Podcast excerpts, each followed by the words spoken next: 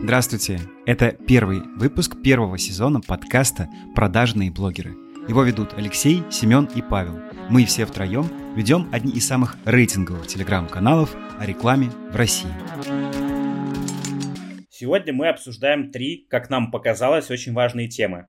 Первое – это лучшие и худшие кейсы во время пандемии и не только. Вторая – это блогерская репутация. Здесь мы поговорим про примеры того, как э, делили бизнес Настя Миронова и Патрик Зили. И третий пример – это giveaway и все, что с ними связано. Сегодня мы поговорим про них, почему мы считаем, что это плохо и это убивает напрочь аккаунт. В общем, оставайтесь с нами, а мы начинаем.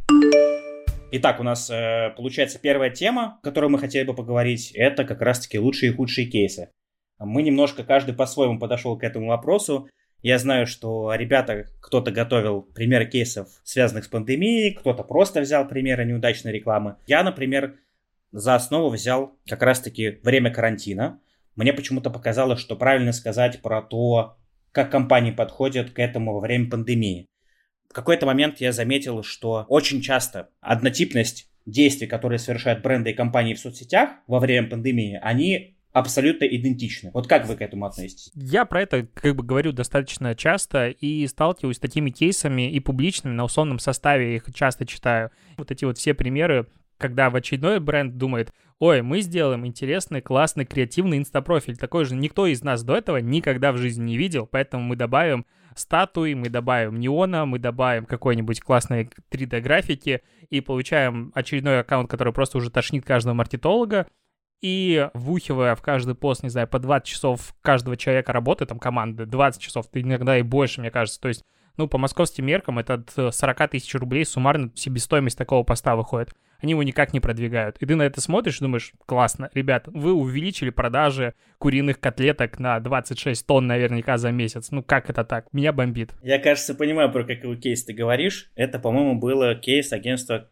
питерского, кстати, по-моему, ребята Грет, как раз вот на составе этой публикации была. Меня тоже удивило, потому что продакшн действительно хороший, хотя, если честно, я вот на все такие аккаунты тоже в последнее время смотрю, у меня создается ощущение, что они вообще просто все абсолютно однотипные. У всех примерно то представление, у всех встречается в публикациях вот эта древнегреческая скульптура, Откуда она пошла, я вообще не понимаю. Почему нужно ее использовать? Может быть, тогда котиков будем подставлять или каких-нибудь спанч бобов, не знаю. Я знаю, почему эта штука сработала. Ребят, если вы не знаете, да, если вы не настолько уже избалованы и насмотрены и тратите все свое рабочее и домашнее время на то, чтобы просматривать рекламный кейс, как это делаем мы, то знаете, сейчас есть большой тренд уже давно на самом деле. Это взять классическую статую а-ля Давида Микеланджело, поместить на него темные солнечные очки, чаще всего рейбаны, и э, сзади залить все красивым неоновым градиентом из какого-нибудь э, яркого оттенка бирюзового, например, в какой-нибудь розово-оранжевый. И вообще-то, ребят, у 99% людей это вызовет большой восторг. Вот если типичному человеку, потребителю рекламы в Инстаграме показать такую рекламу, он скажет, вот это креатив, вот это очень хороший SMM, а не вот эту вот скуку, которую вы там делаете. Слушай, Паш, а вот ты затронул интересную тему, мне кажется, проблемы насмотренности. То есть я с таким сталкивался, допустим, ну я когда-то учился на икре и на основном курсе, и там была защита, когда ты презентуешь свои работы, и а, там куча людей сидит, и передний ряд отдан под гуру мастодонтов рекламного рынка. Ну, то есть там прям чуваки, которые родились... Короче, Адилви вот вырос, а они уже жили в этот момент. И они видели в этой жизни все. Любое говно, которое ты не придумаешь, они это видели и они сидят на защите, курируют тебя, и они не в плане эффективности, они хотят свежие идеи, постоянно об этом говорят, новые свежие идеи. Все, что не предлагаешь, типа было, было, было, было. Здесь возникает вопрос. Вот условных статуй. Многие маркетологи от них бесятся. Ну вот мы втроем уже вот здесь оно сидит, но при этом людям, если это нравится, стоит ли это использовать в рекламе или нет. Ну, то есть, да, есть какая-то однопроцентная прослойка людей, которая достала один и тот же подход, которые все это дико раз много видели, но, по сути, реклама же она не для нас, она для аудитории. Ну, вообще, почему статы работают, если чисто технически подходить, да, смотреть аналитические платформы а-ля Tabula Trends, которые высчитывают там средний CTR на разные типы изображений, лучше всего всегда работает лицо. Стат это что же лицо? Просто не очередная фотостоковая идеальная женщина с йогуртом, а ну вот хоть какое-то разнообразие. Так что, может, это долго еще это будет идти, потому что мы же все равно реагируем на это лицо, и, соответственно, кликов больше, по идее. Мне кажется, что тут дело, наверное, даже не вот во всяких статистических цифрах там и в анализе данных. Мне кажется, что наши великолепные маркетологи что-то увидели в западных аккаунтах пару раз, и подумали, а дай-ка мы это сделаем. Условно, ну вы же все прекрасно знаете, что очень много реально маркетологов, которые следят, допустим, за аккаунтом Balenciaga, например.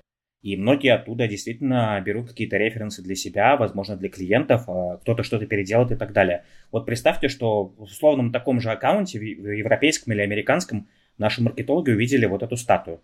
Один использовал, взял второй, третье агентство забрало себе в креатив, дальше эта креативная стратегия начала гулять по рынку, и это все заполняется, и так это все перерастает в то, что у нас половина всех аккаунтов, которые ведут бренды условно, так или иначе, либо в перформансе, либо в контенте используется эта статуя.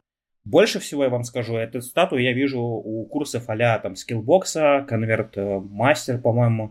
Такое ощущение, что пришел таргетолог и такая задача. Так, ребята, сегодня, значит, берем 100 скульптур с фотостока, ставим на фон и используем. Конвертит 100%. И вот так они работают. Есть тут, э, мне кажется, очевидное, возможно, объяснение, почему это реально сейчас статуи везде, потому что они очень круто конвертят.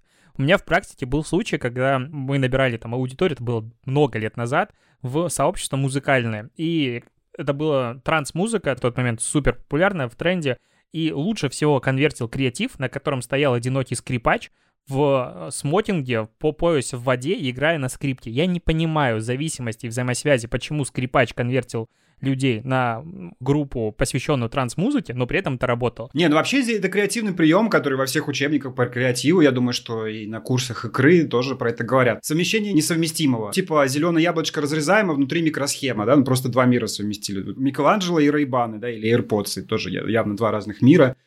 Я хотел поговорить о том, что помимо прочего, чаще всего плохие кейсы у больших брендов бывают, на мой взгляд, возможно, это непопулярное мнение, вовсе не из-за тех, кто сидит на перформансе и не там, SMM-агентства, подрядчики. Это бренд-менеджеры. Вот, мне кажется, вот эти люди, они портят э, кровь э, всему миру рекламы. И это как раз люди из старой рекламной школы. Я это понял, когда стал общаться по большим брендам и просто по-дружески с ребятами, которые работают как раз не в наших модных новых диджитал-агентствах, это BBDO, это Ogilvy, Dentsu Group, и, в общем, все те, которые сидят в Москва-Сити и как раз э, получают постоянно канские львы. И первое, что меня поразило, то, что насколько пренебрежительно они и внутри их коммуникации они относятся к диджиталу. Это было очень неприятное для меня открытие, потому что выяснилось, что вот типичный бренд-менеджер, не знаю, той же Кока-Колы, она может э, посмотреть на креативную концепцию, которых там ей предложат замечательные по заветам икры, 10 штук, все будут супер креативны,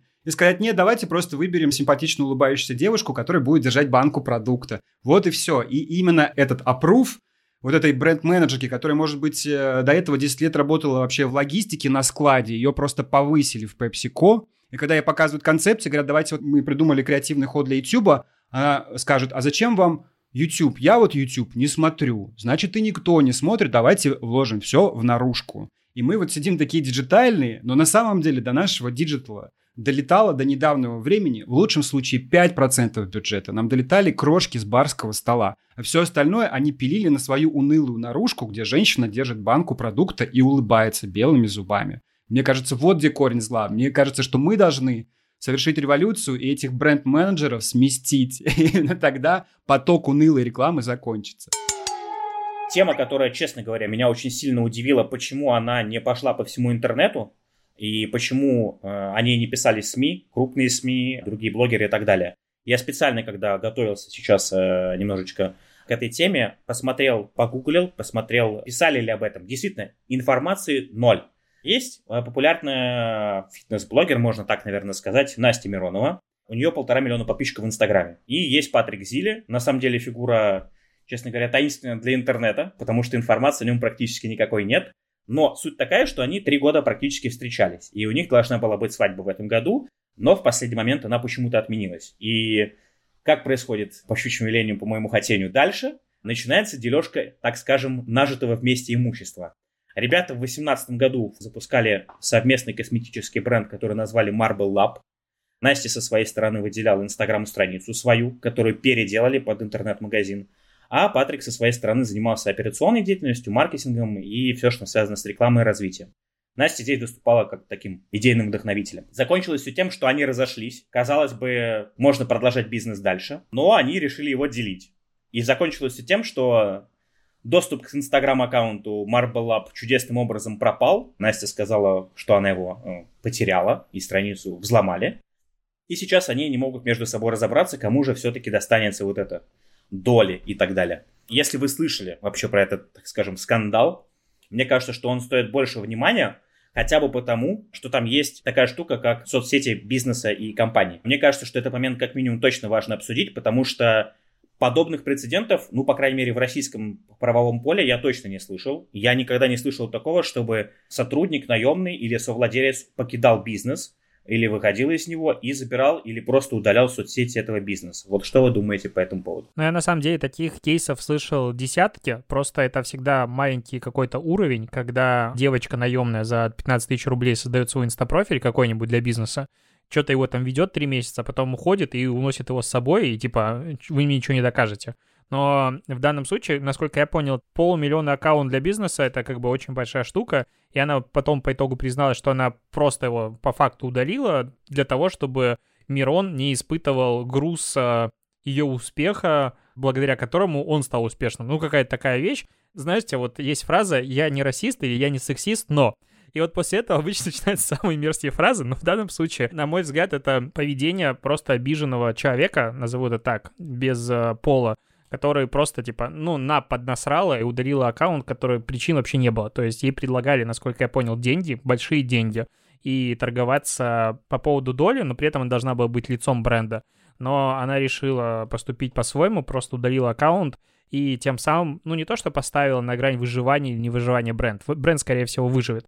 Но в текущих условиях пандемии, текущих условиях снижения вообще уровня жизни, доходов и маркетинговых бюджетов, она очень сильно усложнила жизнь своей команде, с которой она работала до этого. Тут речь идет не только о том, что это бизнес э, партнера ее бывшего, но и то, что она несет ответственность за людей, которые работали с ней до этого. 20 или 30 человек в команде, которые она просто типа, ну и нахер идите. Я хочу выступить э, в защиту Анастасии Мироновой, хотя кое-что внутри меня тоже переворачивается в этот момент – Просто хочу дать немножко другой взгляд на эту проблему. Во-первых, э, почему этот кейс интересен, помимо того, что это, в принципе, такая абсолютно таблоидная история. Да, я как бывший желтый журналист, кстати сказать, когда-то давно я работал в таблоиде. Вот мой таблоидный нюх здесь просто обе ноздри расширяется, потому что здесь есть все. Во-первых, это э, пара из разных рас. Она такая типичная славянская блондинка с просто фантастической фигурой, которую до этого я видел только в компьютерных играх, там, не знаю, а Лара Крофт. А он э, инвестор из Конго. И надо, кстати, сказать, что ему-то славой перепало от Анастасии тоже немало. Потому что большой вопрос, было ли бы у Патрика Зили 400 тысяч подписчиков, если бы не Анастасия. Всем понятно, опять же, все, кто работал в желтых медиа, знают, насколько люди сильно любят пары. Анастасия Миронова, во-первых, начала свою Инстаграм-карьеру 6 лет назад. Ребят, 6 лет назад мы насколько хорошо понимали, что Инстаграм станет соцсетью номер один и будет чрезвычайно важным медийным и бизнес-активом. Довольно мало кто это понимал. Возможно, она действовала по наитию. Получается, что это история, которую первой, пожалуй, обнаружила семейка Кардашьян. То есть раньше как было? Бизнес, развивается, у него есть продукция, она востребована, они там все изучили. После этого они нанимают амбассадоров, да, нанимают какую-нибудь модель, которая рекламирует этот товар. Здесь э, ровным счетом наоборот. То есть сначала инфлюенсер возникает, становится все крепче и крепче и крепче. Да, конечно же, Анастасия построила весь свой инфлюенсинг, по крайней мере, большую его часть, на фотографии своей умопомрачительной задницы. Во-первых, началось все с того, что она не особо любит светиться в интернете. То есть я пытался найти ее интервью или видео, у нее было всего три видео на Ютубе с ее участием. Это в шестнадцатом году, когда она давала интервью Дмитрию Партрякину, и потом еще давала интервью, по-моему, в 18 и в 19 году. И в 18 и в 19 году в обоих интервью мимолетом светился Marble Lab. То есть э, у меня было ощущение, что эти интервью были связаны с тем, что запускался вот э, Marble Lab, и нужно было дать ну, какой-то толчок э, на старте. По поводу того, что бизнес без нее не будет жить, я тоже уверен, что это неправда и точно так не произойдет. Во-первых, почему? А, все зависит от того, э, какие условно у Патрика и его команды будут бюджеты. Условно, если у него будет там от 45 миллионов и так далее, как он предлагал, допустим, за доли, да, например, то мы понимаем, что сейчас один из самых дорогих контрактов с блогером на год, он стоит, ну и мы не берем, конечно, Эрика Давидовича с его там 250 миллионов в год, мы берем адекватные цифры. Это контракт с блогером полный, он примерно стоит от 20 до 30 миллионов. Это топовые ребята, которые подписываются на год. Знаю, потому что мы сами узнавали такие ценники. Второе. Все зависит от того, кого они найдут дальше. Насколько я помню, Патрик предлагал ей э, выкупить долю, плюс стать рекламным лицом на 3 года. Понятно, почему она отказалась, потому что никто не хочет попадать в рабство, но ничего не мешает Патрику и его компании найти такого же инфлюенсера, а может быть даже и больше, купить у него права, чтобы он стал лицом этого бренда и постепенно его также качать.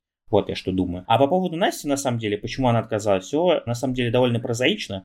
А когда она давала интервью Портняги, он там поставил перед ней цель, что она должна зарабатывать чистыми не менее 10 миллионов рублей в месяц. В 2018 году она уже зарабатывала эту цифру. И планы на 2019 год у нее были выйти на чистый э, доход 30 миллионов рублей в месяц. Вот посчитайте, какой смысл человеку подписываться там на кабалу, если она может спокойно уйти, перезапустить. Она уже понимает примерные бизнес-процессы, у них не было своего производства, это был аутсорс с наемными сотрудниками. Ничего ей не мешает ей и ее отчиму найти точно так же производство на аутсорсе, назвать его Marble Lab 2 или там Marble Lab э, Iron by Миронова, перезапуститься и со своим инстаграмом также начать его прокачивать. Когда ее спрашивали в интервью в 2019 году, что перформит лучше всего, и что дает, какой источник э, основной среди продаж. Она говорила, что основной источник это ее Инстаграм и контекстная реклама. А в сторис, который она выкладывала недавно буквально по ситуации, она с жалостливым лицом рассказывала про то, что Бизнес вообще еще не окупился, и он еще далек от стадии того, чтобы окупиться. А сейчас будет прямое включение Насти Мироновой. Дело в том, что она в сторис комментировала конфликт с Патриком Зилли. Сторис эти давно сгорели, но мы нашли на YouTube их запись. Вот что она в них говорила. Что произошло? Патрик предложил мне выкупить э, его долю за 45 миллионов. Чтобы вы понимали, я считаю, что компания столько не стоит. В общем, мне предложили купить долю за 45 миллионов, либо продать свою за ту же сумму, но с рекламным контрактом на 3 года. К счастью, крепостное право отменили в 1861 году, и я под этим подписываться не собиралась. Потому что, основав свой бренд в дальнейшем, я бы заработала больше. И с коммерческой точки зрения мне это предложение было неинтересно. Далее я пыталась найти какие-то другие пути решения вопроса, предлагала предлагала пересмотреть доли, так как мое участие в проекте более весомо. Проект основан на личном бренде. И как только я покидаю проект, он сразу же становится не таким ценным. Последний момент инвестиции, которые были осуществлены в равных долях, они в четыре раза меньше, чем сумма, которую требует партнер с учетом того, что проект не вернул даже начальные инвестиции за время существования. Я считаю, что эта цена необоснованно завышена для того, чтобы усложнить мне жизнь. Мы не в Америке, я не собираюсь покупать воздух за какие-то миллионы долларов. Я человек всегда сомневающийся. Я честно скажу, что я не верю в такие обороты и такие стоимости. Либо я понимаю, что полностью не тем в жизни занимаюсь. Как я понимаю, ее партнер предлагал выкупить половину бизнеса за 45 миллионов плюс контракт на 3 года рекламный. И, как я понимаю, это деньги были оценены типа адекватно. Ну, как плюс-минус с точки зрения того, что бизнес делает. Если половина стоит 45 миллионов с трехлетним рекламным контрактом, то никаких миллионных оборотов там нет. И надо было вообще посмотреть по ООшке, сколько у них там а, оборота есть в публичной отчетности. Да, я брал комментарий, я думаю, что, возможно, сейчас он появится. Чтобы показать ситуацию с обеих сторон, мы через общих знакомых вышли на связь с Патриком Зили. Это тот самый инвестор из Конго, чей бизнес пострадал от уничтожения Инстаграма его бывшей невестой – он рассказал, как видит это со своей стороны. Я нашел покупателя на свою долю по оценке компании 120 миллионов рублей.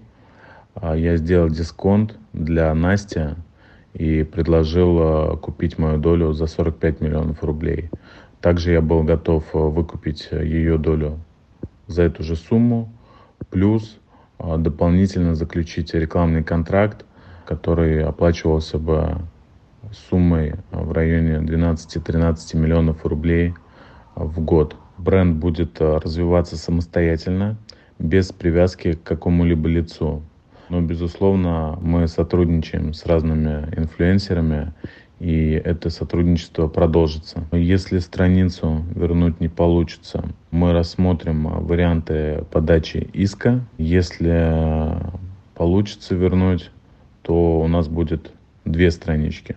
Я сам по себе очень спокойный человек, но моя главная позиция в бизнесе не должно быть эмоций.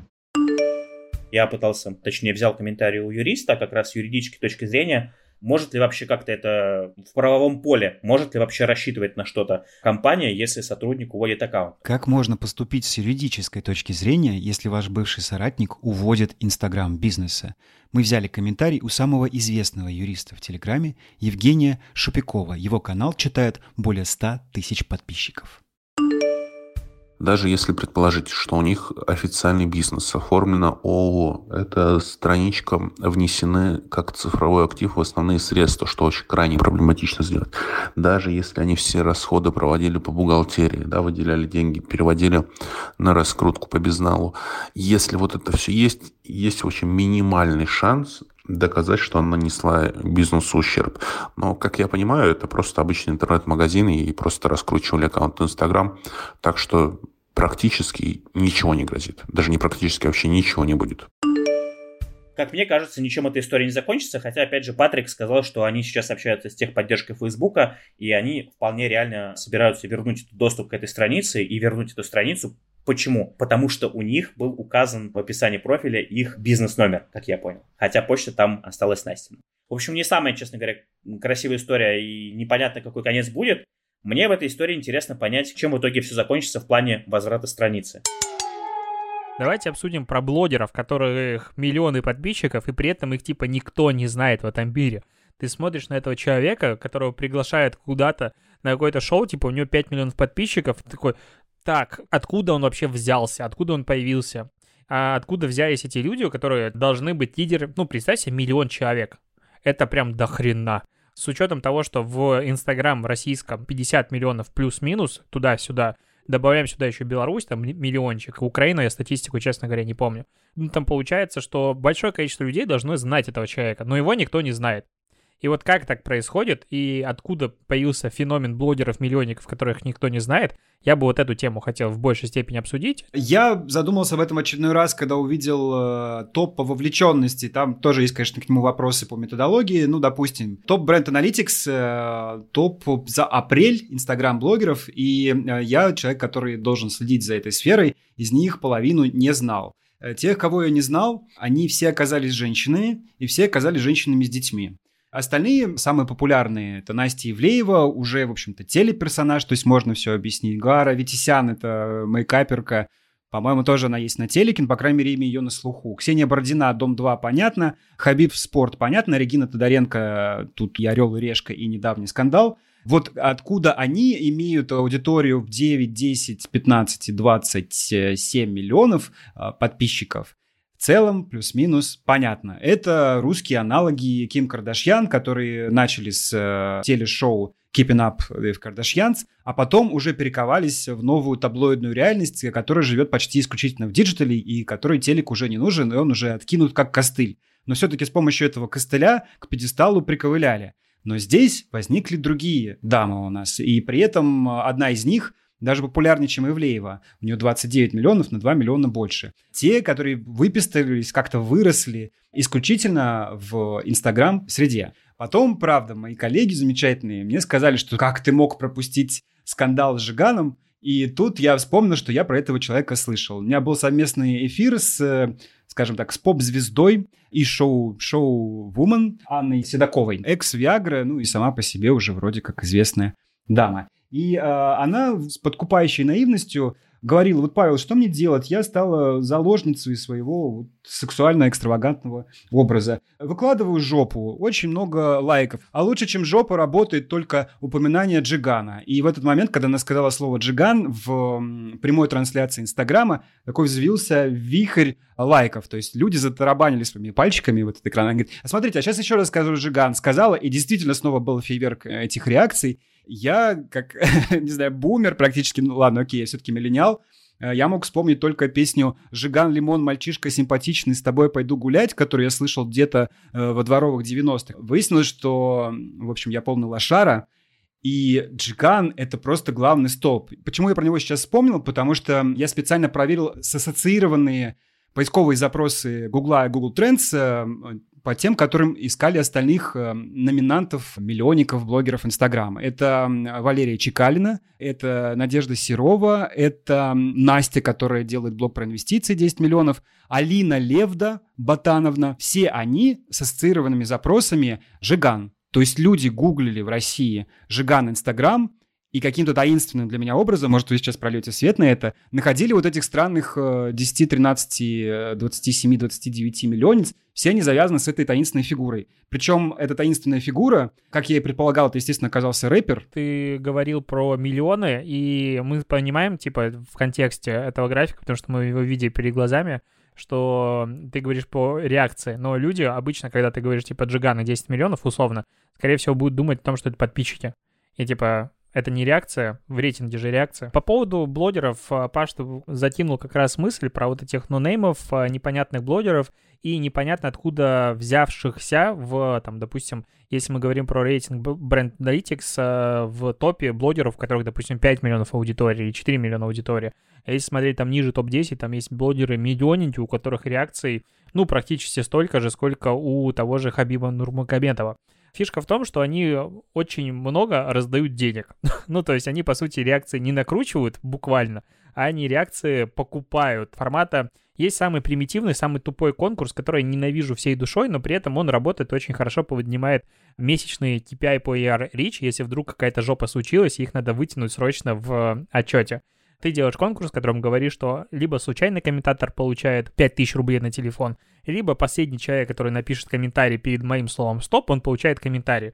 И, допустим, если посмотреть на Валерию Чекалину, которая занимает в рейтинге вовлечения этого четвертое место с количеством реакций 13 миллионов, из которых комментариев только 3 миллиона – у нее огромное количество комментариев как раз-таки под постами, где она раздает деньги. Вот, допустим, предыдущий пост ее, который набрал почти 2 миллиона просмотров, ну, прям даже грустно становится, что такой контент набирает такое количество просмотров. Они надевали на арбуз резинки, ну, то есть никто этого никогда, конечно же, не видел. И она говорит, что 5 косарей разыгрывает, если ты поделишься этим видео себе в сторис и напишешь э, какой-нибудь комментарий. Соответственно, 290 тысяч комментариев она получает за 5 тысяч. И после этого, когда ты видишь в различных презентациях брендов конкурсов, в которых какое-то долгие условия, ты там вкидываешь кучу денег в продакшн, кучу денег в юристов, условия и прочее, а тут человек просто раздает 5 тысяч, получает 290 тысяч э, комментариев участников и так далее, и все хорошо. И этим сейчас пользуются активно блогеры. А знаете, почему они, главное, этим пользуются? Причина простая в том, что огромное количество аудитории вот этих блогеров-миллионников, новых, которых типа никто не знает, условно говоря, кроме какой-то плеяды инфлюенсер-маркетологов, которые в них просто как рыбы в воде. Проблема в том, что они как раз получили большую часть аудитории из дивов, и аудитория, которая приходит оттуда, она не вовлечена, она и плевать, по сути, на этого блогера, и единственная возможность ее расшевелить, единственная возможность ее вовлечь как раз такие конкурсные активности. На всякий случай поясним, что такое GIF. GIF — это сокращение от giveaway, тип инстаграм-конкурса, который предлагают брендам и блогерам многочисленные ООО «Рога и копыта». Гивы — это многомиллионная индустрия, в которой, к сожалению, участвуют известные бренды и знаменитости. Для участия в Гиве нужно перечислить большую сумму на счет организатора, после чего вы получаете тысячи подписчиков, большая часть которой — мусорная и маргинальная аудитория. Есть. У меня такое предположение, что впереди, ну там через год, через два, возможно, через какое-то время у нас ждет огромное количество заброшенных страниц, типа как Детройт, но только из реального мира, в которых будет действительно миллионы подписчиков, но нулевое вовлечение, и люди будут создавать новые, чтобы перевести туда какую-то часть своей активной паствы, а эти будут брошены страницы, когда все-таки начнет доходить до народа, что дивы — это, в принципе, не выход. Ну, и я бы, наверное, знаете, еще заканчивая эту тему, я могу, наверное, сказать на нашем примере, на примере аккаунта GrowFood, к сожалению, у нас отчасти аккаунт тоже был построен на гивах, но, к моему великому счастью, это делалось еще до того, как я пришел в компанию. И, к моему большому сожалению, я вижу, что это аукается нам до сих пор потому что примерно, насколько я помню, процентов 20 или даже 30 аудитории той, которая у нас есть, эта аудитория просто мертвая и неактивная. Когда мы запускали наш второй продукт Wow Food, мы делали для него Инстаграм, там охвата и вовлеченность при 7-10 тысячах подписчиках была примерно такая же, как у нас при 150 сейчас, условно. Эти соцсети, они все равно продают и перформят очень неплохо, но я примерно понимаю, что если бы это, допустим, э, была привлечена аудитория с помощью официальной рекламы или на рекламу блогеров, хотя она абсолютно сейчас э, ни в какие рамки и ворота не лезет по стоимости подписчика, аккаунт был бы более живой. Но, к сожалению, сейчас вот мы до сих пор с этим боремся. Сейчас вроде потихонечку, потихонечку с помощью постоянного продвижения постов, подогрева аудитории через CRM, через email рассылки, через пуши в мобап мы постоянно ведем людей в Инстаграм, чтобы охваты потихонечку увеличивались там, и так далее. Это очень большая трудоемкая работа, поэтому я точно могу сказать, что этим пользоваться не стоит. Еще у меня был второй мой личный аккаунт, на котором я в свое время поставил большой крест и решил проводить всякие эксперименты. В том числе я тестил там и официальную рекламу, и масс-фолловинг, и в том числе Гива. Могу сказать, что Гива это самое страшное и самое печальное, что со мной случалось, потому что на меня ежемоментно подписалось примерно 30 тысяч человек. Из них, как Леша сказал там чуть ранее, 50% подписалось, осталось от этих 30 тысяч, может быть, там тысяч 15, и из этих 15 еще примерно тысяч, ну, 7, наверное, отписываются в течение полугода-года, оставшаяся аудитория неактивна от слова совсем. Как бы это смешно ни звучало, аудитория, которую мне приводили там мои друзья с помощью масс-фолловинга, настроенную по моим критериям, аудитория там до сих пор активна.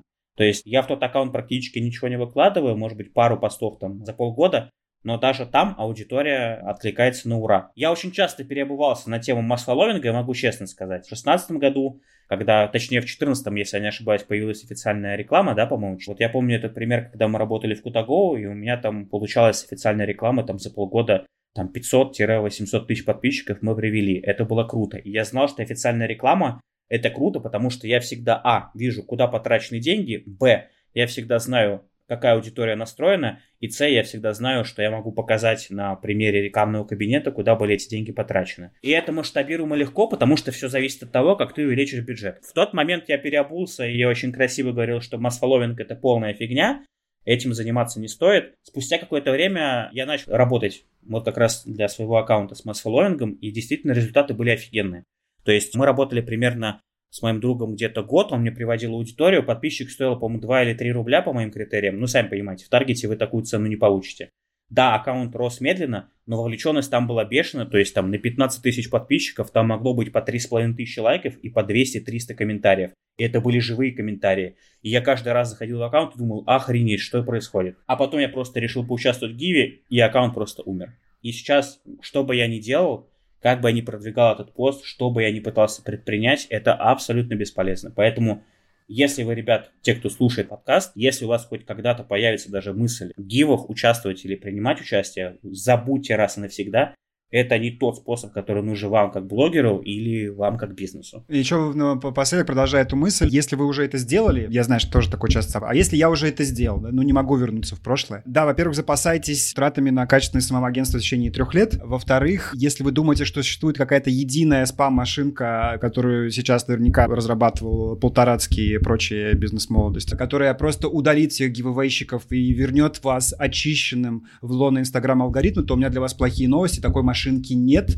и ее не будет принципиально из-за особенностей Инстаграм API, который пытается все вот эти сервисы, сделанные на малой Арнаутской, себя стряхнуть. Поэтому вручную вы тоже удалить эти тысячи, миллионы, десятки тысяч не сможете, ну, это просто какое-то безумие. Поэтому вы так навсегда и будете с этими мертвыми белковыми телами этот грузовик тянуть. Ничего вы с этим дальше не сделаете, кроме того, что придет новая, здоровая, молодая аудитория сверху и превысит статистически объем вот тех предыдущих. Но когда это будет и будет ли вообще, может и не будет никогда. Ваши пятерки в iTunes помогут нашему подкасту. Также будем рады получить ваши отзывы и предложения по электронной почте, она указана в описании, и в Instagram Stories, где вы можете нас отмечать.